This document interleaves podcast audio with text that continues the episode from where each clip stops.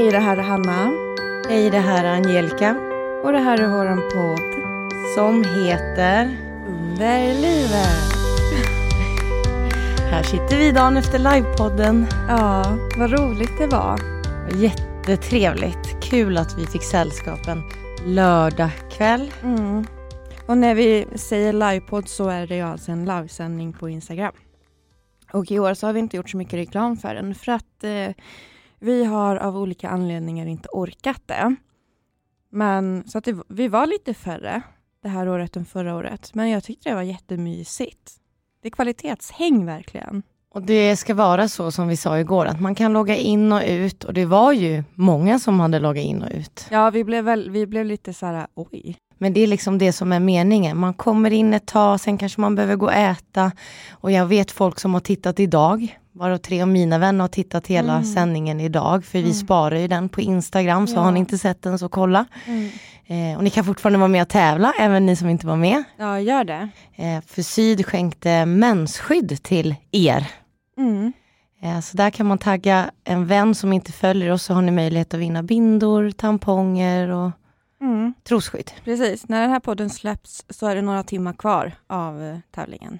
Det här avsnittet släpps ju natten mot onsdag och eh, vi drar en vinnare onsdag kväll. Så ikväll så drar vi en vinnare. Så in på Instagram nu till inlägget med en bild på mig och Angelica i keps och eh, tagga in en vän som inte följer oss. Eh, som ni tycker ska följa oss. En kompis, en förälder, kollega, chef kanske vad som helst, eller vem som helst. Och eh, så är man med och kan vinna ekologiska mensskydd från eh, Syd. Nej, men vi hade ju med i alla fall för att nämna dem. Syd, vi som Hanna nämnde i livepodden, vi får ingenting av det här. Vi snodde något trosskydd hit och dit, men vi får inga pengar. Det var Syd som var med och ville stötta våra lyssnare. Även Heat by Sofia Li som är infrabastun eh, som gav oss två presentkort där en vinnare och en vän fick gå och basta. Så Och- två vinnare och en vän. Ja precis, två Ja. vinnare och två vänner. Och Eller två vänner. två vinnare och en vän, den vännen. Ja.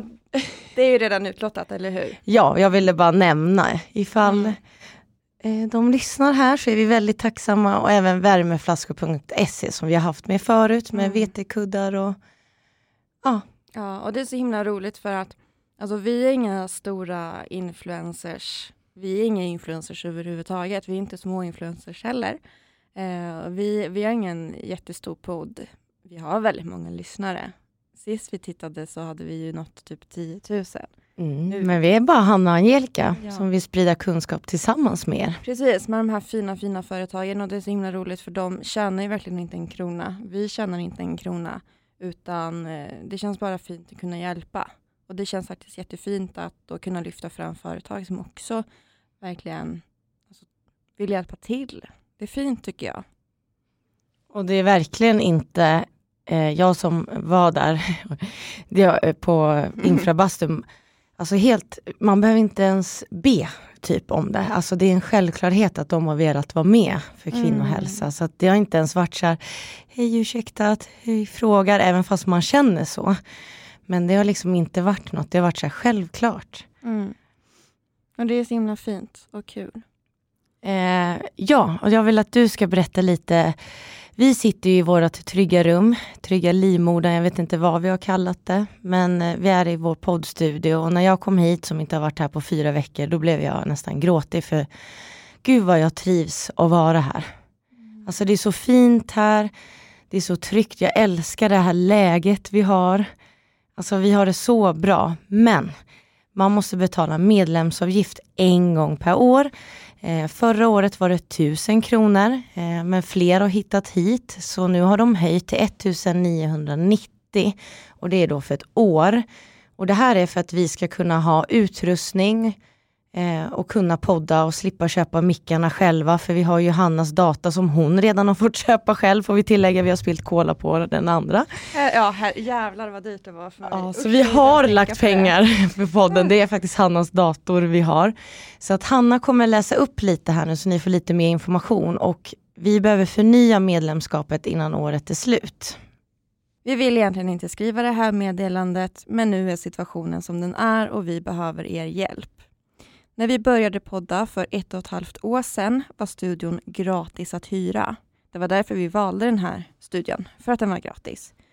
Vid årsskiftet eh, 2020-2021 beslutades att studion bara skulle hyras ut till medlemmar och ett års medlemskap kostade 1000 kronor. Och den här summan kunde vi betala in och fortsätta podda helt och hållet tack vare er. Och jag tror att förslaget faktiskt kom från någon av er också som lyssnar att men kan inte vi hjälpa till att betala den här avgiften? Så då startade vi en insamling via GoFundMe. Och nu är vi där igen alltså. Medlemskapet för 2022, som är ett måste för att hyra poddstudion alltså, måste förnyas. Och den här gången så kostar ett års medlemskap 1990 kronor. Så att de har alltså höjt priset, vad blir det, 100 procent. Så det är helt, jag tycker att det är helt sjukt. Så vi vänder oss till er och ber återigen allra ödmjukast att skänka en liten slant för att hålla podden vid liv ännu ett år. Tänk alla bäckar små. Alla summor hjälpsamma verkligen och som minst så kan man skänka 20 kronor. Och vi förstår också om man inte kan skänka ens 20 kronor. Eh, men då kanske man kan dela länken så att någon som kan betala 20 eller mer eh, kan hjälpa till att göra det. För då har man ändå hjälpt till. Och vi skulle, om vi skulle få ett överskott så skänker vi överskottet till Barnendometriosfonden, precis som förra året. Och eh, för Barnendometriosfonden så är det jätteviktigt att de får in pengar för att de gör sånt jäkla viktigt arbete som inte syns för oss andra, utan de jobbar jättemycket med den här barnendometriosfrågan. De har kontakt med politiker, de, är, alltså de har knuten näve i luften. De gör ett sånt fantastiskt jobb. Och många gör det vid sidan av också, så att det är liksom man har ett liv vid sidan av men man brinner för något och då är det skönt att ha lite resurser att kunna jobba med och förändra vården. Och det är, mm. det, är det vi kommer i så fall ge överskottet till. Att mm. Vi visar att vi vill vara med i förändringen. Precis. Och ni med. Ja. Eh, så tusen tack till alla er som hjälper oss att finnas kvar. Tillsammans så utbildar vi om kvinnohälsa genom att lyfta fram individens subjektiva erfarenheter, för det tycker vi är jätteviktigt. Det är ett perspektiv som ligger i skymundan. Den här bilden som 1177 lyfter fram, den är inte speciellt nyanserad och det är det perspektivet som vi vill skapa och eh, få ut. Och ni hjälper till med det. Tack.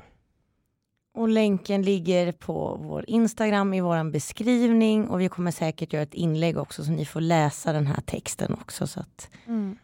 Angelica, hur mycket? Nu har vi ju haft eh, den här insamlingen uppe i inte ens ett dygn. Hur, hur, vad, vad är den uppe i nu? Just nu är vi uppe i 1250 kronor. Alltså det är helt sjukt. På ett dygn. Så att jag, jag, jag tror på oss allihopa. Även om det är 20 kronor, 100 kronor, vad det än kan vara, så når vi nog vårt mål. Jag hoppas verkligen det. Ja, och du och jag har också gått in där och skänkt pengar. Eh, Angelica, hur mår du? Det är kul att vara tillbaka. Som jag sa, det var länge sedan jag var här. Det känns, det är typ fyra veckor. Jag mår bättre Eh, även fast man typ skäms att säga det, men jag går igenom en sorg. Eh, och jag är inte redo att prata om det, så jag, jag, jag säger det här enkla svaret. Jag mår okej. Okay, och jag sparar lite på mina, mina tårar. Men jag vill gärna dela med mig en annan gång, men inte idag. Men jag mår okej. Okay. Om vi ska prata endometrios så är det så här om vi generellt pratar sorg så jävlar vad den här sjukdomen tar stryk. Eh, jag har pratat med min mamma innan, jag frågade precis Hanna och avbröt podden och bara, gud är det här normalt? För jag brukar inte äta, eh, jag äter morfinpreparat men inte så många dagar i rad och sällan maxdos. Så jag sa ju det innan vi började podden att jag måste bara hämta vatten och ta en Samarin och så har jag visat Hanna att det är som en ruta mitt på magen, typ där tarmarna är det gör ont och det känns som ett obehag. Så att då var det verkligen så här, är det, för morfin kan ju också liksom stoppa upp magen. Och jag vet inte, det gör väl ändå... Ja, men det, jag tror inte att jag blir hård i magen, men jag känner typ som ett litet magsår eller någonting. Jag är ovan, men jag har behövt ta. Och då har jag inte varit rädd för det, utan då har jag försökt nu. Jag sitter med en yoghurt här, det ser Hanna och försöker lugna magen. Men jag har behövt ta morfin. Och jag har verkligen gjort det för att det har inte gått. När man sover dåligt och gråter mycket. Endometriosen har tagit så mycket stryk. Jag kan visa här när man sitter i skräddare. Det här är ju mitt vänsterben. Alltså jag kan knappt böja det. Jag har testat hur man ligger i sängen så här och försöker stretcha det. Men det, den har tagit stryk, musklerna och allting. Så att Idag är väl ändå första bra dagen, men endometriosen har varit olidlig. Men jag vet också varför, så det svarar också på min fråga. Så jag har inte varit rädd och känt att jag behöver åka in, för jag vet ju varför den har förvärrats. För det är de här omgivningsfaktorerna. Sorg, dålig sömn, stress, tankar. Ja, och helt ärligt, man spänner sig hela tiden i kroppen. Eh, man är rädd när man träffar folk. Gud, ja men som nu, hur mår du? Det är någonting jag har behövt tampas med, för jag har varit sjukskriven två veckor, men jag har börjat jobba den här veckan. Så att omgivningsfaktorer påverkar vår endometrios och det är jag ett tecken på här idag. Mm. Det är ju verkligen så. Jag tror att alla vi som har endometrios känner igen oss i det att så fort man inte mår så bra så får man direkt mycket mer ont och det kan komma på en sekund. Om jag är upprörd till exempel. Ja, alltså det är så knäppt hur kroppen funkar. Jag har nästan så här, eh, eftersom att jag har varit mycket själv, det är så jag bearbetar mycket. Jag har nästan så här pratat med min endometrios, för jag tycker att det är redan ett helvete det man går igenom. Och så kommer den här, precis det som Hanna säger, jag, det är som ett hugg. Bara, fan, där kom det. Aj, aj, mm. alltså det kommer verkligen direkt. Mm. Och då är jag liksom såhär, nej, inte nu. Alltså det är nästan som att jag har haft ett förhållande.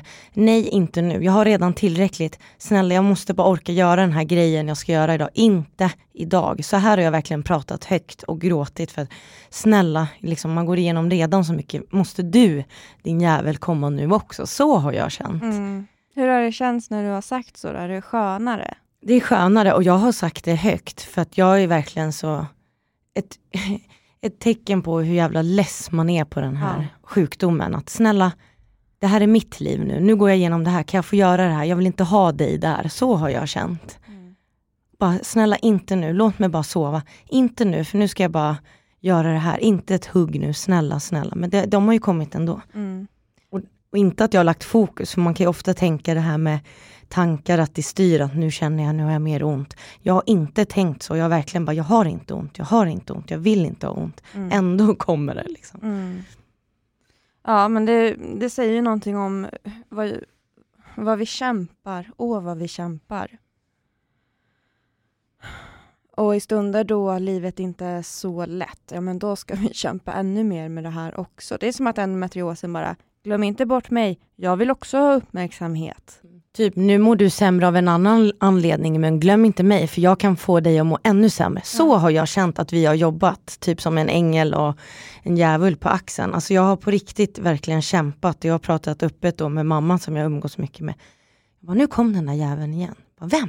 Jag bara, endometrios. Jag känner det nu när jag kör bil. Liksom. Nej, inte nu. Låt mig bara köra den här lilla sträckan. Jävla hatar den. Ja, jävla fitta. Ja, varför ska, den vara, varför ska den vara värst? Den är redan i mitt liv 24-7. Kan, kan någonting få vara värre? Ja, exakt. Eller hur? Snälla. Ja. Nej, så att eh, det här verkligen, det här med hur vi mår och runt omkring den här sjukdomen. Alltså shit, när man ändå mår bra, då kan man ju ändå känna att, ja men gud, endometriosen är lugn. Men varför kan den inte vara lugn när man redan mår dåligt? Som att den är lite snäll då, eftersom att vi redan kämpar med den. Men nej, det vill den inte. Nej, såklart inte. Men då måste jag fråga dig, är det lättare att förhålla sig till smärtorna genom ilska än sorg? För det du beskriver nu är ju att du har blivit arg. Det har varit mycket ilska. Ja, det är lättare. Ja. För att bli, då blir det då, om den ska bli en sorg också, kanske vad man går igenom, vad den kan vara via jobb eller familjerelationer. Då bara, nej, endometriosen är inte värd det. Då jag tänker inte sörja den, utan jag är hellre arg på den. Mm. Och jag blir glad på den när den är snäll mot mig. Mm. Så jag har nog en, eh, om man gör en skala, då är jag glad eller arg. Jag kommer aldrig liksom fastna där att det är någon sorg. Nej, Mm. vad känner du? Nej, jag är likadan, verkligen. I, alltså, man kan ändå, det känns som att i ilskan så kan man fortfarande vara rationell. Och det kan man inte i sorg. Det, det går inte, de två går inte ihop. Så bra sagt. Så bra sagt. Och jag tyckte att du sa en jättebra grej där med när, när man mår bra och endometriosen också är bra, då blir du glad över den. Och det får mig att tänka på lite grann det här med att jag har eh, träffat människor som har tänkt att Hanna ser ut att må bra idag så jag ska inte prata om endometriosen, jag ska inte fråga om endometriosen för att eh, jag vill inte påminna henne. Men grejen är att vi tänker på den alltid. Det går inte att glömma bort. Och det kan också vara så att det är enklare att prata om endometriosen i stunder då man mår bra och känner sig stark. För Det är jättesvårt att prata om det när man är mitt i ett smärtskov. Och det gör ju vi ofta här i podden. Vi är väldigt ärliga, vi har ju no filters. Eh, men ett tips, eh, får vi se vad Hanna, om hon håller med mig här, eh, till anhöriga, liksom vänner, familj. De här bra dagarna, fråga oss hur vi mår då. För att många av er kanske ser oss som väldigt negativa. Ja men Angelica avbokade nu eller hon kan inte vara med på det här nu. För ni ser ju bara de här dåliga dagarna. Kan ni inte fånga upp de här bra dagarna när ni får höra något positivt av endometriosen? Att ja, men ja, jag tänker på det, men idag är en bra dag.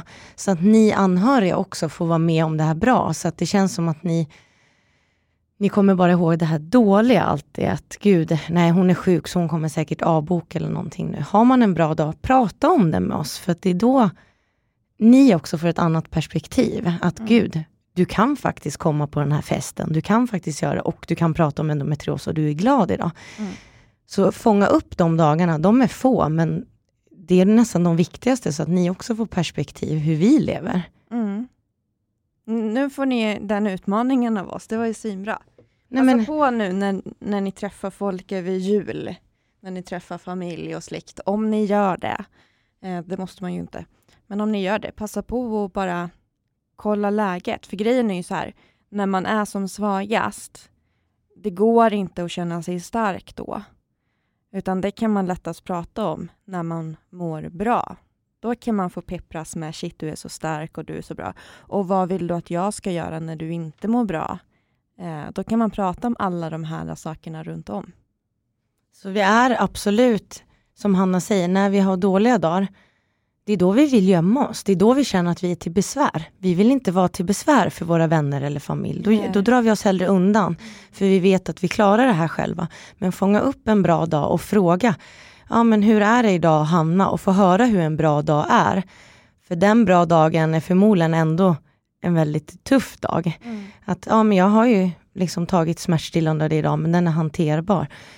För att man är aldrig smärtfri men det kan väl vara kul att prata med en vän med endometrios där du faktiskt kan fråga om allt när vi orkar Ja. förklara. Ja. Och ni som har endometrios, jag tycker att eh, ni ska be någon som ni tycker bör höra det här, be den personen lyssna på det här avsnittet.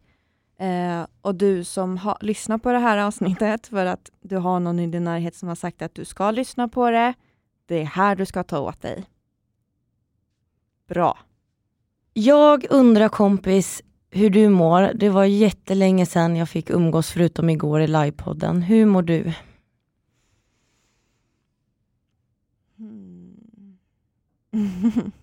Nej, men jag mår inte så bra. Och eh, nu ska jag... Hur ska man säga sådana här saker? Eh, nej, men jag har, jag har... Jag har ont av min endometrios, men och ja, jag har mer ont nu när det är kallt ute. Jag märker det verkligen i hela kroppen. Jag hade behövt komma till fysioterapeuten inom endoteamet där jag är inskriven som fortfarande och jag hade behövt få kontakt med en kurator igen, men allt det där har legat lite på is för mig. Jag är fortfarande inskriven hos eh, teamet, men eh, jag har inte varit där på länge och utnyttjat den eh, otroliga vård jag kan få där i och med att jag jobbar heltid.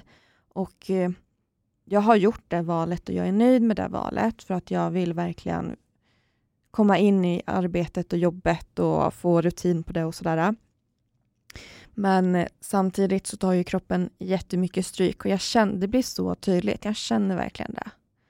Och då blir det väldigt tydligt också hur bra de här behandlingarna eller olika ja, men fysioterapin, jag får akupunktur där, jag får den här inre behandlingen då hon klämmer på, på punkter och sådär.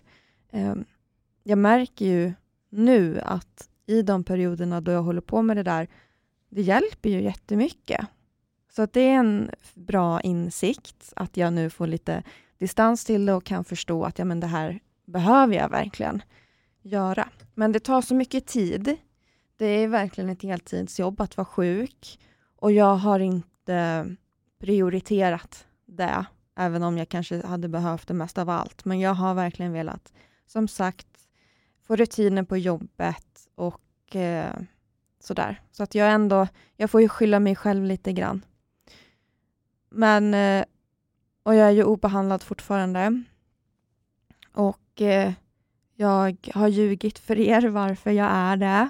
Jag har sagt att det är för att jag, eh, eh, ja men, en enantombehandlingen, kemisk klimakterium, inte riktigt funkar så bra, så att jag ville sluta och sen börja med någon ny som och då skulle det kanske funka bättre för att det ger ny kraft och så vidare, eller att jag bara ville se lite hur jag mådde utan hormoner, men eh, alltså om jag ska vara ärlig så var det ju för att eh, få mens och eh, bli fertil. Och det här var ju då i november, så att nu är det ju 13 månader sedan och eh, jag är inte gravid. Jag har aldrig någonsin i mitt liv varit gravid. Det är det enda jag har velat det här året. Men i maj så blev jag också lämnad av min partner. Och eh, det har jag...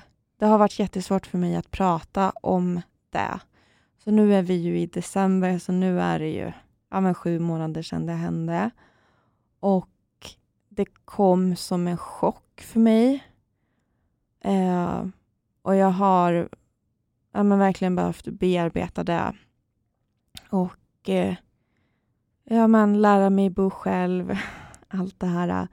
Och eh, jag har varit jätte, jätterädd också för att få ont nu eftersom att jag då är ensam och jag har aldrig varit i den situationen innan då jag behöver vara ensam i mina smärtor.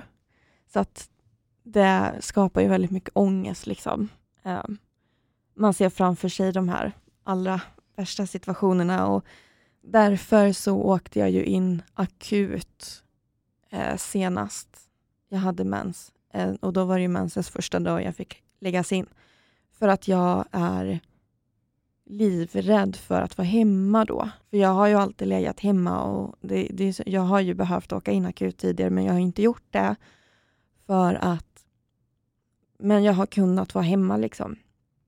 Men nu är jag jätterädd för att vara hemma eftersom att jag är ensam och jag kan svimma, jag kan kräkas, jag kan... Alltså vissa gånger så har ju Olof behövt åka hem från jobbet för att han ska hjälpa mig komma upp från golvet så, och nu finns det ingen som... Eh, det är såklart att jag har massa fina vänner och sådär, men som sagt, man vill inte vara till besvär. Och det här är också en person som har följt med mig på hela den här resan. Jag var ju tillsammans med Olof när jag blev eh, sjuk och förstod vad det var. Han, han känner ju till det här så väl. Och det känns också väldigt pissigt att Alltså det känns som en jävla uppförsbacke att, eh, jag vet inte. Ja. Kan det inte kännas som att det blir en ny resa med endometriosen själv? Alltså, för det, jag tror att det är lite det du kanske försöker komma fram till, att den här uppförsbacken, det här har ni gjort tillsammans, men nu kom det en, ny resa. Ja, och han har varit eh, han har hämtat ut mina mediciner och han har haft all, alltså koll på allting och nu måste jag helt plötsligt klara mig själv. Jag har ju heller ingen familj här i Stockholm utan den är i Värmland. Och då är jag... Då, då är jag lämnad till kompisar som ska ta eh, en roll som, som jag inte tidigare har gett dem. De finns såklart där i, i den rollen bara jag lyfter luren, men jag har så jävla svårt för det, för att jag vill inte vara till besvär. Men du har inte kommit dit än, för du har inte behövt heller. Alltså, du har ju haft någon som har hjälpt dig. Mm. Det var ju Olof. Ja. Och även där är ju en ny situation att behöva lyfta den där luren, så jag förstår. Ja. ja, men det handlar ju också om rutiner och vanor som helt plötsligt nu förändras. De fin eller de, jag ska inte säga att de förändras, de har försvunnit. Och jag har inte skaffat mig nya rutiner och vanor än. Och det är skitsvårt. Jag och Olof är eh, eh allra bästa vänner idag. Eh, vi ses fortfarande, vi hörs fortfarande, vi har fortfarande, vi finns för varandra men på ett annat sätt och det är jag så himla tacksam för. Eh, det är så jävla svårt för mig att prata om det här märker jag. Men tänk inte, he ja. ja. Men tänk inte heller utan det är jobbigt att prata om det och låt det bara komma. Det som kommer idag, det kommer idag. Mm. Eh, känn inte att du behöver dela allt heller, utan berätta det du känner. Mm. Eh, och ja, det finns liksom inget eh, ont mellan oss. Alltså, han har rätt till det han vill ha i sitt liv just nu och jag har ju rätt till det jag vill ha i mitt liv just nu och, och så får det vara. Det är bara så det är.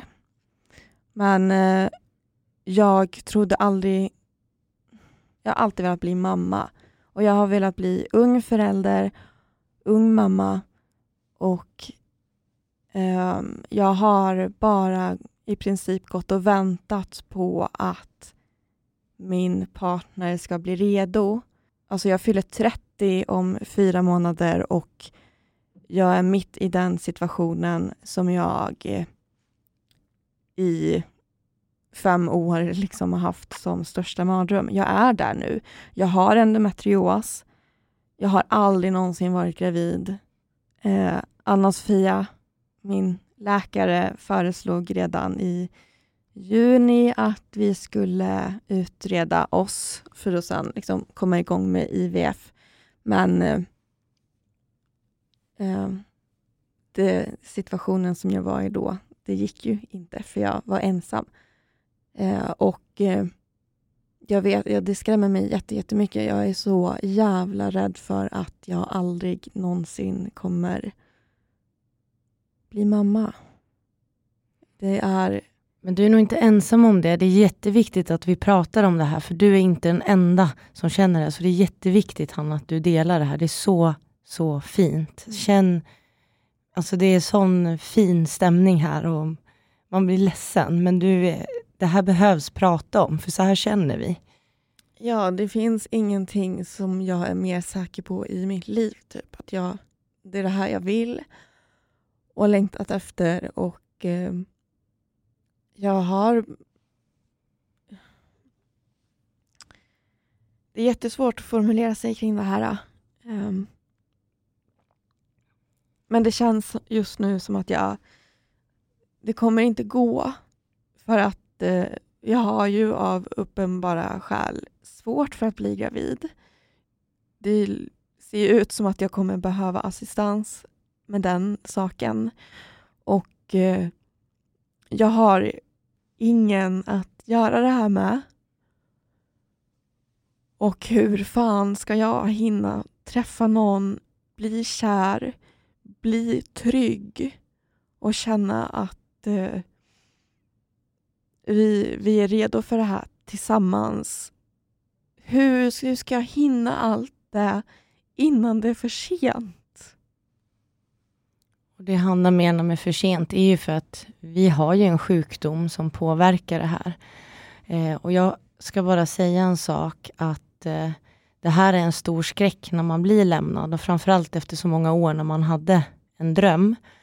Eh, men det jag har kommit underfund med som är 30 plus, fyller 32, det är att jag tror så här, när man väl träffar någon nu, då är man ändå i den situationen, för vi är i den åldern, så det kan också gå väldigt fort. Så man behöver liksom inte vara rädd, men det är klart man är det. Men jag tror att det är en helt annan situation när vi är oss i, liksom i den åldern, om man träffar någon likasinnad. Då kan det också gå väldigt fort. Men jag förstår att det känns omöjligt nu. Ja, och jag är också, alltså jag vill utifrån mitt liv så kommer jag aldrig någonsin skaffa barn med någon som jag tvivlar på skulle vara en bra förälder. Eh, och jag är så jävla rädd för att jag kanske blir kär i en person som jag tvivlar på kommer bli en bra förälder. Hur, hur, alltså hur ska jag hinna på den här korta tiden som är kvar? Hur ska jag hinna bli kär, bli gravid, också bli kär i en person som, som är rimlig att bli förälder och dela ett föräldraskap med. Det är, det är den här ovissheten, vi vet ju inte och det man hör när du pratar det är att du i slutändan är rädd att bli ensam där med barnet. Eh, det är där den där osäk osäkerheten ligger, att hur ska man kunna binda ett så starkt band som vi säger på så kort tid, för vi har en klocka som tickar, så att jag hör dig. Och jag har alltid, alltså alltid, alltid tänkt att när jag fyller 30 så är jag mamma. Och nu kommer det liksom inte bli så. Och jag har så himla svårt för att eh, acceptera att det är så här det är. Alltså att mitt liv blev inte så som jag tänkte att det skulle bli. Och det är klart att det inte blir som man tänker som det skulle bli för att man kan inte bestämma över allt i sitt liv. Liksom. Men det här har varit min absoluta största dröm jävligt länge. Och det här, jag har verkligen alltså, gått med den här bilden i huvudet av att när jag är 30 så, så måste jag vara förälder för det är, det, det är liksom det livet jag vill leva. Och så inser man att jag fyller 30 och jag är dumpad och jag är, har aldrig någonsin varit så här långt ifrån. Någonsin. Ja, och jag har en kollega på jobbet som försöker peppa mig att ja, men du, kan, du kan insemineras som ensamstående. Men jag skulle inte, alltså jag är också sjuk och jag har ingen familj här.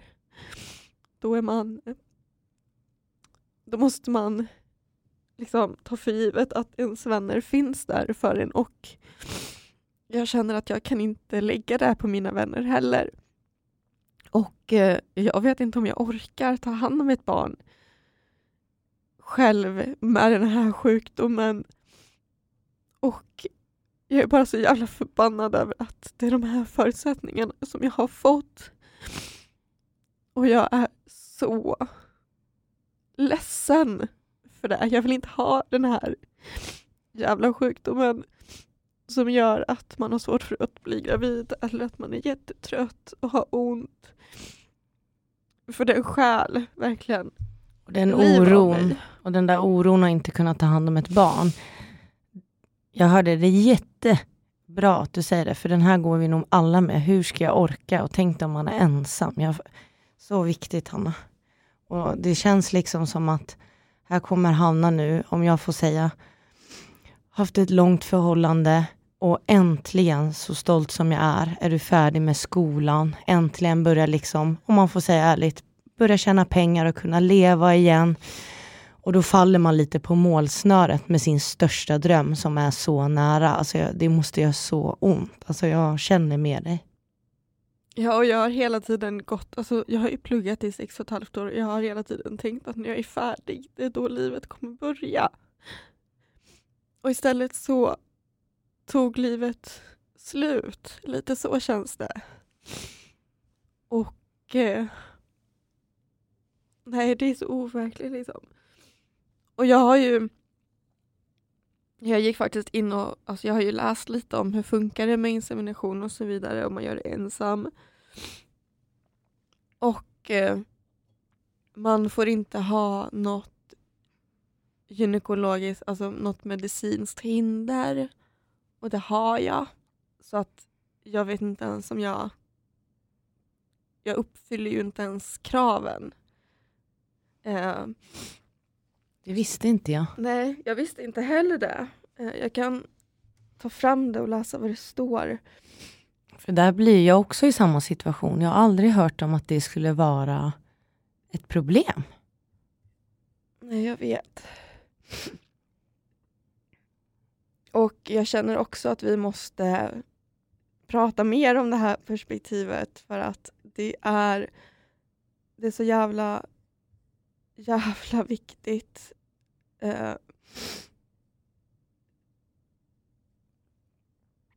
Okej, så här. Insemination ensamstående. Vad krävs av mig?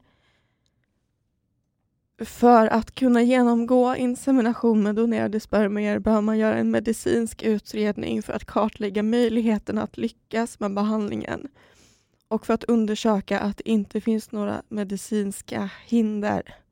Och den där kommer inte jag uppfylla för att jag har ju uppenbarligen svårt att bli gravid. Så att jag, nu står jag liksom och stampar Gud, det där gjorde jätteont. Jag är i samma situation. Jag hade ingen aning om. Det här tappade jag, nu tappade jag lite hopp. Man har alltid tänkt att även om man inte hittar den här partnern man hinner bli kär i, så kanske jag ska testa att bli mamma själv. Men nu finns det inte ens en möjlighet.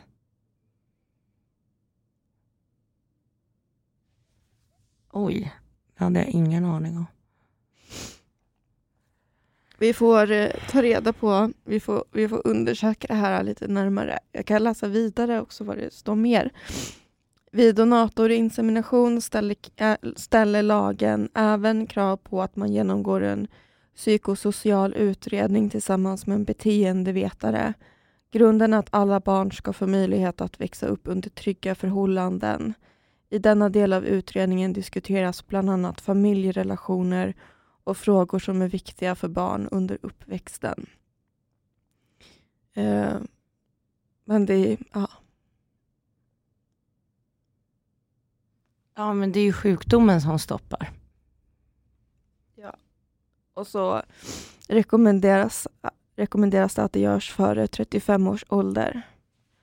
Och åren, alltså tiden går så jävla fort. Och du är ju äldre än mig. Och eh, alltså jag har känt mig så jävla trygg i att jag har en partner. Det är, det är check. Men så från en dag till en annan så har jag inte det och är i en helt annan situation. Ja, för du har ju drömt, som du säger det, om det här på ett annat sätt. Och jag fattar att det blir en hårdare käftsmäll, men jag tvivlar inte ett dugg på att du kommer klara det här, för det vet jag att du kommer göra. Och det är, det är, vad säger man, få år kvar. Du kanske har fem och jag kanske har tre. Men man får också tänka att det hinner hända mycket om vi bara sammanfattar det här året, vad som har hänt. Så det hinner ju hända lyckliga saker på de åren också. Så inget är ju omöjligt, så att man måste ju ändå leva lite på hoppet om att tro på den här riktiga kärleken och, och sin dröm. Men eh, det här gör ju det inte lättare och det här gör ju inte en glad. Men jag tvivlar inte ett dugg på att du kommer klara Du kommer klara det. Men det är hemskt att vi sitter här på en hand, Hanna och jag, och räknar de här åren. Medan många har två händer, fram till 40 till och med. Och det kanske vi också har, det vet vi inte. Men enligt boken då så är det ju de här fem åren vi har att räkna på. Vi är där nu. Det trodde väl ingen av oss. Nej. Minst trodde jag dig i alla fall. Nej, alltså det är så jävla sjukt. Men hur känner du liksom till att börja dejta och sånt? Nu när det gått sju månader, är du redo eller känns det bara jobbigt? Vad, vad är din rädsla med dejtinget? Under de här sju månaderna så har jag ju hunnit bearbeta det här. Jag har hunnit vara i de här olika faserna som jag förstår att man måste gå igenom och sådär. Eh, så att i... Där har jag att acceptera den här nya situationen som jag är i rent relationsmässigt så har jag kommit otroligt mycket längre än det här att först, alltså inse att eh, förutsättningarna för att bli, bli gravid bara sjönk jättelångt, jättefort. Där har jag svårare att acceptera. Men, och, och det är ju snarare mellan mig och sjukdomen och tiden. Men eh, jag... Eh, jag, och, jag och Olof har ju fortfarande en relation. Vi finns fortfarande i varandras liv. Och eh, Vi träffades eh, senast för några dagar sedan och vi, vi är verkligen varandras bästa vänner och det är så himla fint att vi kan vara det. Vi har ju trots allt varit tillsammans i tio år och vi eh, eh, ja, vi, vi har ju blivit vuxna tillsammans liksom och, så där, och vi är jättebra på att kommunicera med varandra och så och finnas för varandra. Och eh, ja, jag har laddat ner Tinder. Det tog mig ett litet tag. eh, och jag har jag försöker verkligen. Jag har gått på dejt och det är kul. Det har jag aldrig gjort i hela mitt liv innan. Så det är såklart att det är ju en rolig erfarenhet att bo själv och sådär. Det är också en jättebra erfarenhet. Eh, självklart. Men eh, när man inte har valt det själv så är det ju svårare att göra det. Men nu har det ju som sagt gått sju månader. Inte sju månader sedan han flyttade ut, för vi bodde tillsammans ett tag innan han fick en annan lägenhet och sådär. Men eh, nej, men lärdomen av det här som jag kan säga, jag har ju aldrig varit singel. Första gången var ju när jag blev dumpad av Tobbe. Annars har jag alltid dumpat. och Jag har haft förhållanden sedan jag var 10 fram till jag var 28, eller vad det blir 27. Men den bästa lärdomen, som jag vet att du kommer uppskatta, det trodde jag inte, och du kommer inte tro på mig nu heller, det är att få bo själv. Du lär dig så mycket. Och jag trodde aldrig jag skulle längta till att komma hem själv. Men det tog, alltså jag lovar, det tog ett bra tag. Men det här med dating, dejtandet, det är också skynda långsamt. Eh, jag tycker absolut det är jättebra och det är kul att höra att det är någon som tycker det är kanske kul med Tinder. För det har ju inte jag tyckt på ett tag. Jag tycker att det är jätteroligt. Men just det, här, skynda långsamt. Men din lärdom det är det här att du kommer bli så stark när du bor själv. Och det vet jag. Det, kommer du, det är bara du som kommer känna det och det kommer komma som en blixt från himlen när du känner den dagen. Jag kommer aldrig glömma den dagen när man inser det själv. Mm. Kommer du ihåg eh, när jag berättade för dig första gången att det var slut mellan oss? Ja, och jag har ju vetat om det här under de här sju månaderna.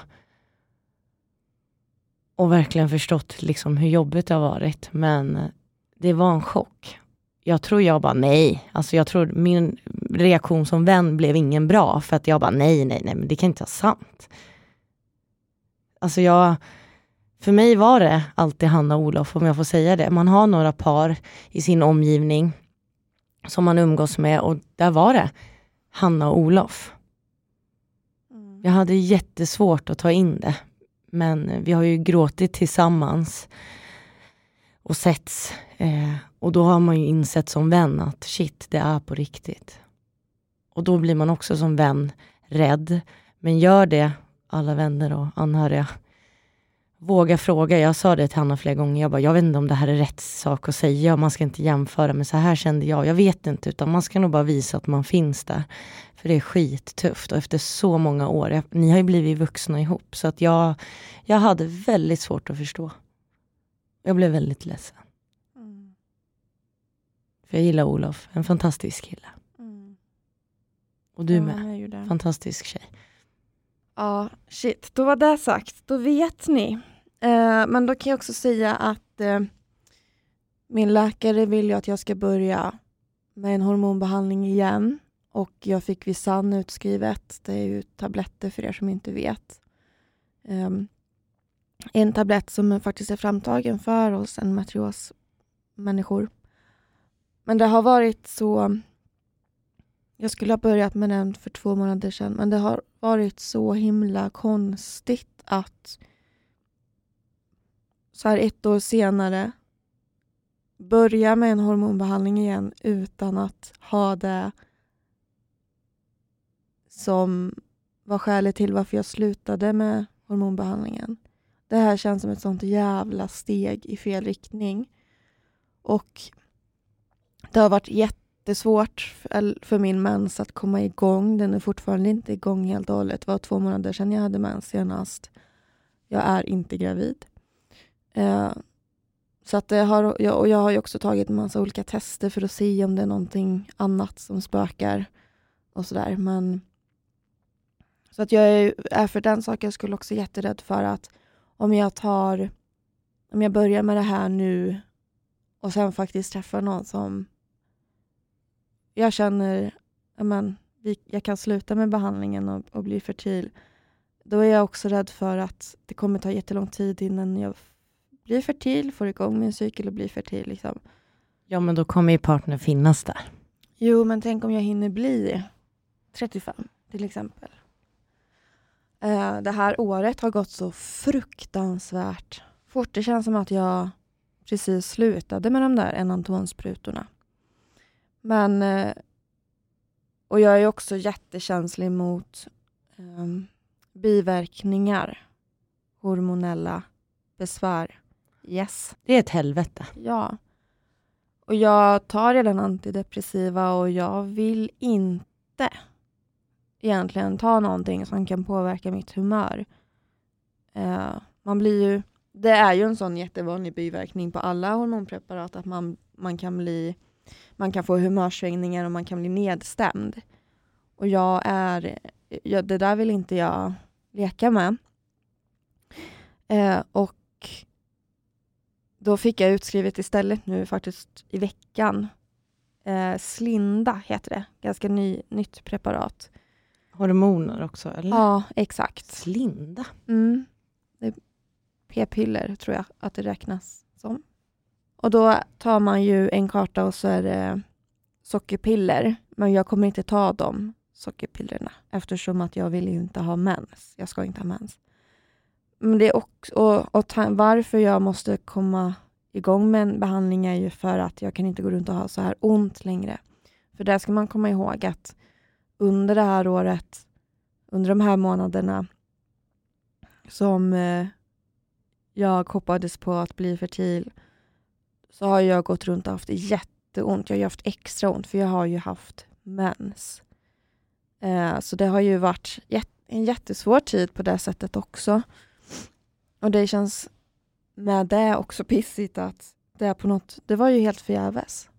Helt förgäves. Det är det jag förstår, för liksom om man ska verkligen få tänka utifrån och ni som lyssnar med mig, sätt er in i Hannas perspektiv. Här går man och väntar på att bli fertil och liksom drömmen om att bli gravid. Och ett år senare när du har tagit igenom det här helt ärligt pissiga året så ska man börja med hormonerna igen. För att vi är ju beroende av de här hormonerna för de får ju oss också att må bra. Det är ju en hormonberoende sjukdom, eller det, det, för många så mår vi bättre. Men vi mår också så jävla dåligt i början av dem. Så fatta är den, det bakslaget, att gå tillbaka till det. Så att det är inte bara liksom man mår dåligt över ett breakup, det är också våra kroppar, hur vi mår. Nej, men det är verkligen pest eller kolera. Det, och det, jag kan typ inte välja mellan det. Och det kan också låta jättekonstigt för vissa att nej, men jag väljer att vara obehandlad och ha ont för att inte få de här biverkningarna. Men grejen är att de här biverkningarna är verkligen inte att leka med. Det är jättetufft. Så att smärtan har jag mer kontroll över och därför väljer jag det. För att jag, jag, jag har smärtstillande som funkar. Men grejen är den att jag kan inte ta den här dosen smärtstillande så mycket längre till. Jag har, har varit på den dosen väldigt länge redan och jag måste snart trappa ner. Så smärtorna måste, vi måste göra någonting som får dem att försvinna och då är det ju den här behandlingen som krävs. Och lite om det, vi hade en gäst eh, i livepodden igår från ABF-gruppen, Lotta. Eh, så att ni förstår lite vad det här är med medicinerna. Att många kanske tänker, ja men gud, ta dina mediciner. Men gör det, du mår ju bättre av det. Nej, för Lotta sa en bra sak igår. Att när hon har smärta då, eh, då mår hon också illa om hon tar ett morfinpreparat. Så då väljer hon hellre att ta smärtan istället för att vara illamående. För att vi måste hela tiden när vi stoppar i oss en tablett och välja, okej, okay, kommer jag ta och deala med det här illamåendet nu? Eller ska jag gråta i tre veckor för min hormonbehandling är, är den inte kontrollerad Vi ställs ständigt inför ett val. Och som du sa själv där, då väljer jag hellre smärtan ibland. Mm. Och då kanske många tänker, nej men gud, ta en smärtstillande, men gud, börja äta hormoner istället för att sitta där. Det är inte så jävla lätt. Nej. Och det här är ju, det är så våra liv ser ut. Det är, det är den livskvaliteten vi har. Det är inte så jävla mycket att hänga i granen. Och det handlar hela tiden om prioriteringar. Och det blir man också svintrött av. Det är inte så jävla enkelt att välja hela tiden och att hela tiden värdera det är, hjärnan går ju på högvarv. Det är inte så jävla konstigt att man blir utbränd, som också är väldigt vanligt om man har en metrios, har jag märkt. Det finns ingen forskning, eller jag har inte läst någon forskning. Jag bara har kontakt med väldigt många som har endometrios. Och jag vet att det är många som är sjukskrivna av just den anledningen. Att man inte orkar med. Det blir för mycket för en. Eh, jag har en vän eh, som började äta hormonpreparat eh, den här hösten. Och hon kom till mig och sa bara shit. Och då var det ett p-piller. Vi pratar alltså ett p-piller. En frisk eh, vän till mig, så kan jag säga. Och då sa hon, Angelica jag orkar inte mer. Jag måste sluta. Jag har tappat sexlusten, jag mår inte bra, jag känner mig svullen, jag har fått dålig hy. Jag orkar inte. Men hon kunde ta valet och sluta. Vi kan inte göra det. Nej. Och när det som du går igenom, som jag också gick igenom med Tobbe då, när det tog slut. När man är sjuk och blir lämnad, då kommer också det här, vi är inte bara lämnade, utan det är också sjukdomen som är där och spökar. Hur ska jag klara mig? Precis det Hanna som har pratat om. Hur ska jag kunna kanske dejta och tänk om den här man träffar nu, det, man vill skaffa barn och så är jag sjuk och så tar det några månader. Vi har ju inte bara ett breakup. Vi har ju hela vår kropp involverad i det här för att ge oss in i något nytt också. Och det är skitjobbigt. Det kan ju vara så att jag blir kär i en person som blir kär i mig men kanske inte vill ha barn med mig för att jag har en metrios. Så kan det också vara. Det ska inte bara vara att det ska klaffa för mig. Och det finns sådana säkert händelser eh, som ni säkert kanske känner igen er, men vi vet ju inte. Det är en resa att gå igenom IVF och det, det har vi hört i andra avsnitt. Det är inte alltid en partner orkar det. Nej, och det är ju okej, okay, såklart. Eh, jag kan inte välja att ha endometrios i mitt liv eller inte, men det kan en partner göra. Och jag fattar att man inte orkar stå bredvid en person som är sjuk som är sjuk till den graden. För det handlar väldigt mycket om att hjälpa till. Man får ju... Alltså, om jag har skov, då kommer inte jag kunna lyfta ett finger. Eh, så det krävs ju mycket av den man är tillsammans med också. Och krävs mycket av oss sjuka också. Det är jävligt jobbigt att säga det att du, när jag har det här, ja men som när Olof kom hem från jobbet och du låg på golvet. Alltså hörni, det är inte jättecharmigt för oss att berätta det för en ny partner, men vi måste. Och då får vi, vi har ju mycket att man kan bli bortvald på grund av sin sjukdom och det är hemskt. Det är hårt, men så är det ju att vi ställs inför de valen att gud, min partner orkar inte med mig. Nej, Nej precis. Kan man säga, alltså kan man, kan man säga på första dejten, ursäkta, vill du ha barn? Nej, det kan du inte. Då, då blir det bara ja. en dejt. ja, för jag vill ju inte... Jag vill ju inte gå på en andra dejt med någon som inte vill ha barn, för då hamnar man ju åt sidan direkt. Jag har inte, I'm, jag har inte tid för det här. Nej, men jag fattar hur du tänker. Jag har haft vänner som tänker som inte är sjuka, som också har en klocka som har tickat, som bara, hur känner du inför barn? Då skrämmer vi dem direkt. Det var lite kul att få skratta också. Ja, det Men det är, det är så svårt för oss att dejta, för vi måste ta upp, eller första gången man har sex med någon ny. Det kanske inte alls går, ni har hört mina historier, men då kanske, du, jag har kanske inte varit tydlig med dig, men jag har endometrios. Mm. Och kanske berätta då, säg att det tar en halvtimme om vi drar en kort version. Och berätta då helhjärtat för den här partnern nu vad endometrios är. Och så blev det bara en dejt, så har du suttit där och blottat dig. Ja, precis. Kan man inte dra fram en liten powerpoint eller något? Jo, jag hade tyckt, kan vi inte göra en tillsammans? Ja. Du, innan nästa dejt, så jag skickar en pdf till dig. så är det en bild, Hanna, jag insjuknade. Då kan jag lägga upp eh, powerpoint-bilderna som bilder i, eh, i, i Tinder-appen så att man bara kollar på de olika slidesen. Det är så här, vi skrattar om det, men fan vad skönt om det var så att någon bara, fan vad ärlig hon är, henne vill jag ha. Ja, vilken skön brud. Men vad ska vi, inte, ska vi inte göra en sån och så får man ladda ner den om man känner att man eh, vill visa det för sina partners? Jag tycker det blir 2022s. Angelica, Hanna, jag kanske ska aktivera Tinder igen, då ska vi ha en slide. Med underlivet från tin, tin, tin, tin, tin, Ja, precis. Hej, det här är Hanna Angelica, och det här är våran powerpoint. vi är sjuka. Nej men alltså det är, vi kan, det är det här som är det viktiga. Vi kan ju sitta och skratta om det, men vi gråter mycket om det också. Ja, det gör vi absolut. Men det gör vi, 2022, en powerpoint. Jag eh, swipade faktiskt förbi en profil där det stod eh, bara så, alltså nu, nu minns jag inte riktigt vad, hur det stod, bara så att ni vet så kan våra eventuella barn få endometrios, för jag har det i släkten. Va? Det stod det på hans What? bio. Jag, jag har tagit en skärmdump, jag ska leta fram den och lägga upp den. Det här måste jag se. Gud, det kanske är någon av våra lyssnares vän eller något. Ja, så kan det vara.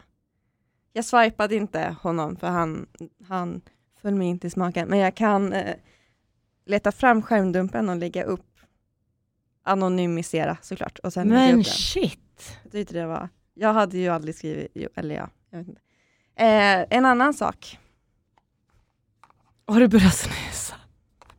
Du har två doser jag har nu. två snusdosor nu. Ska vi öppna den här som, som jag har pratat om innan? Ja men gud.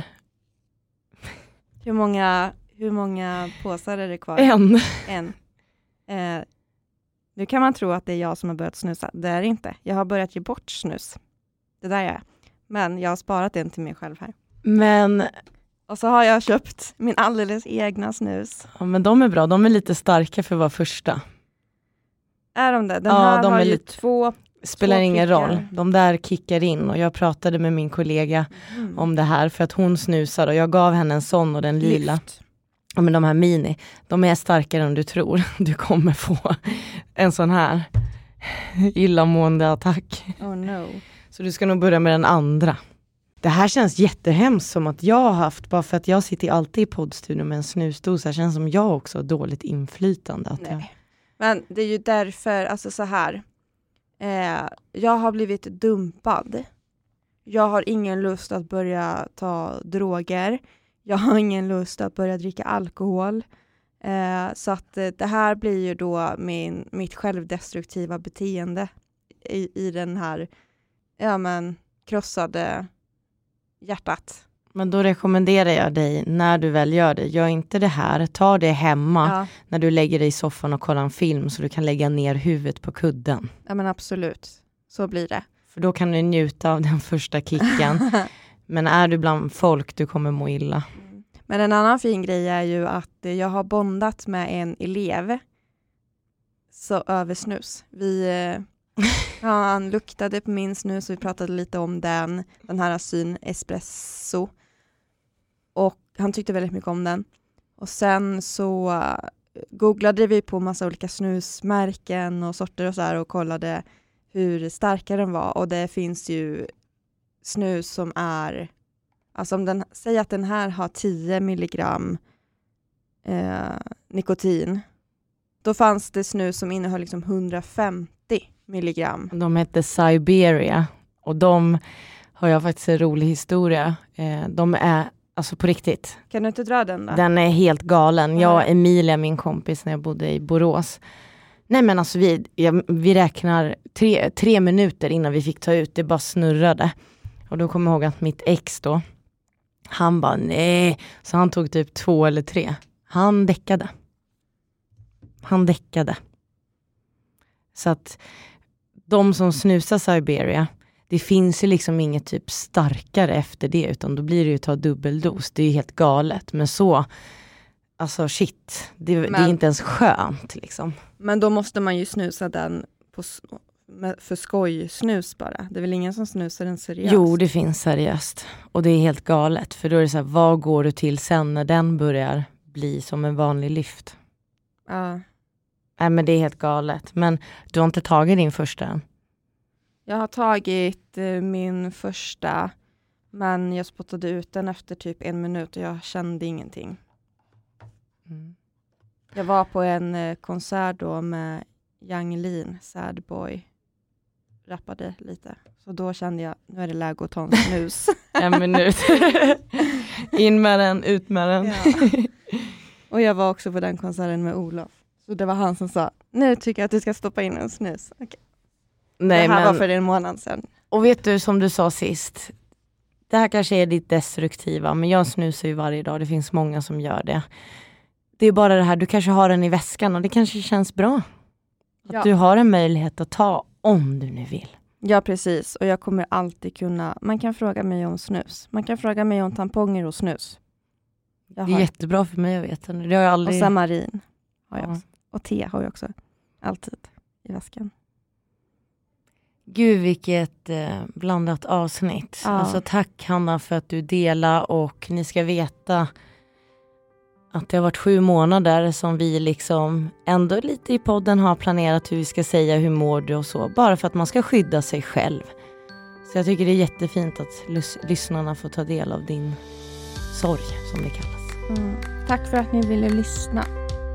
Ha det så fint så hörs vi snart igen. Det gör vi. Puss och kram. Puss och kram. Det jätte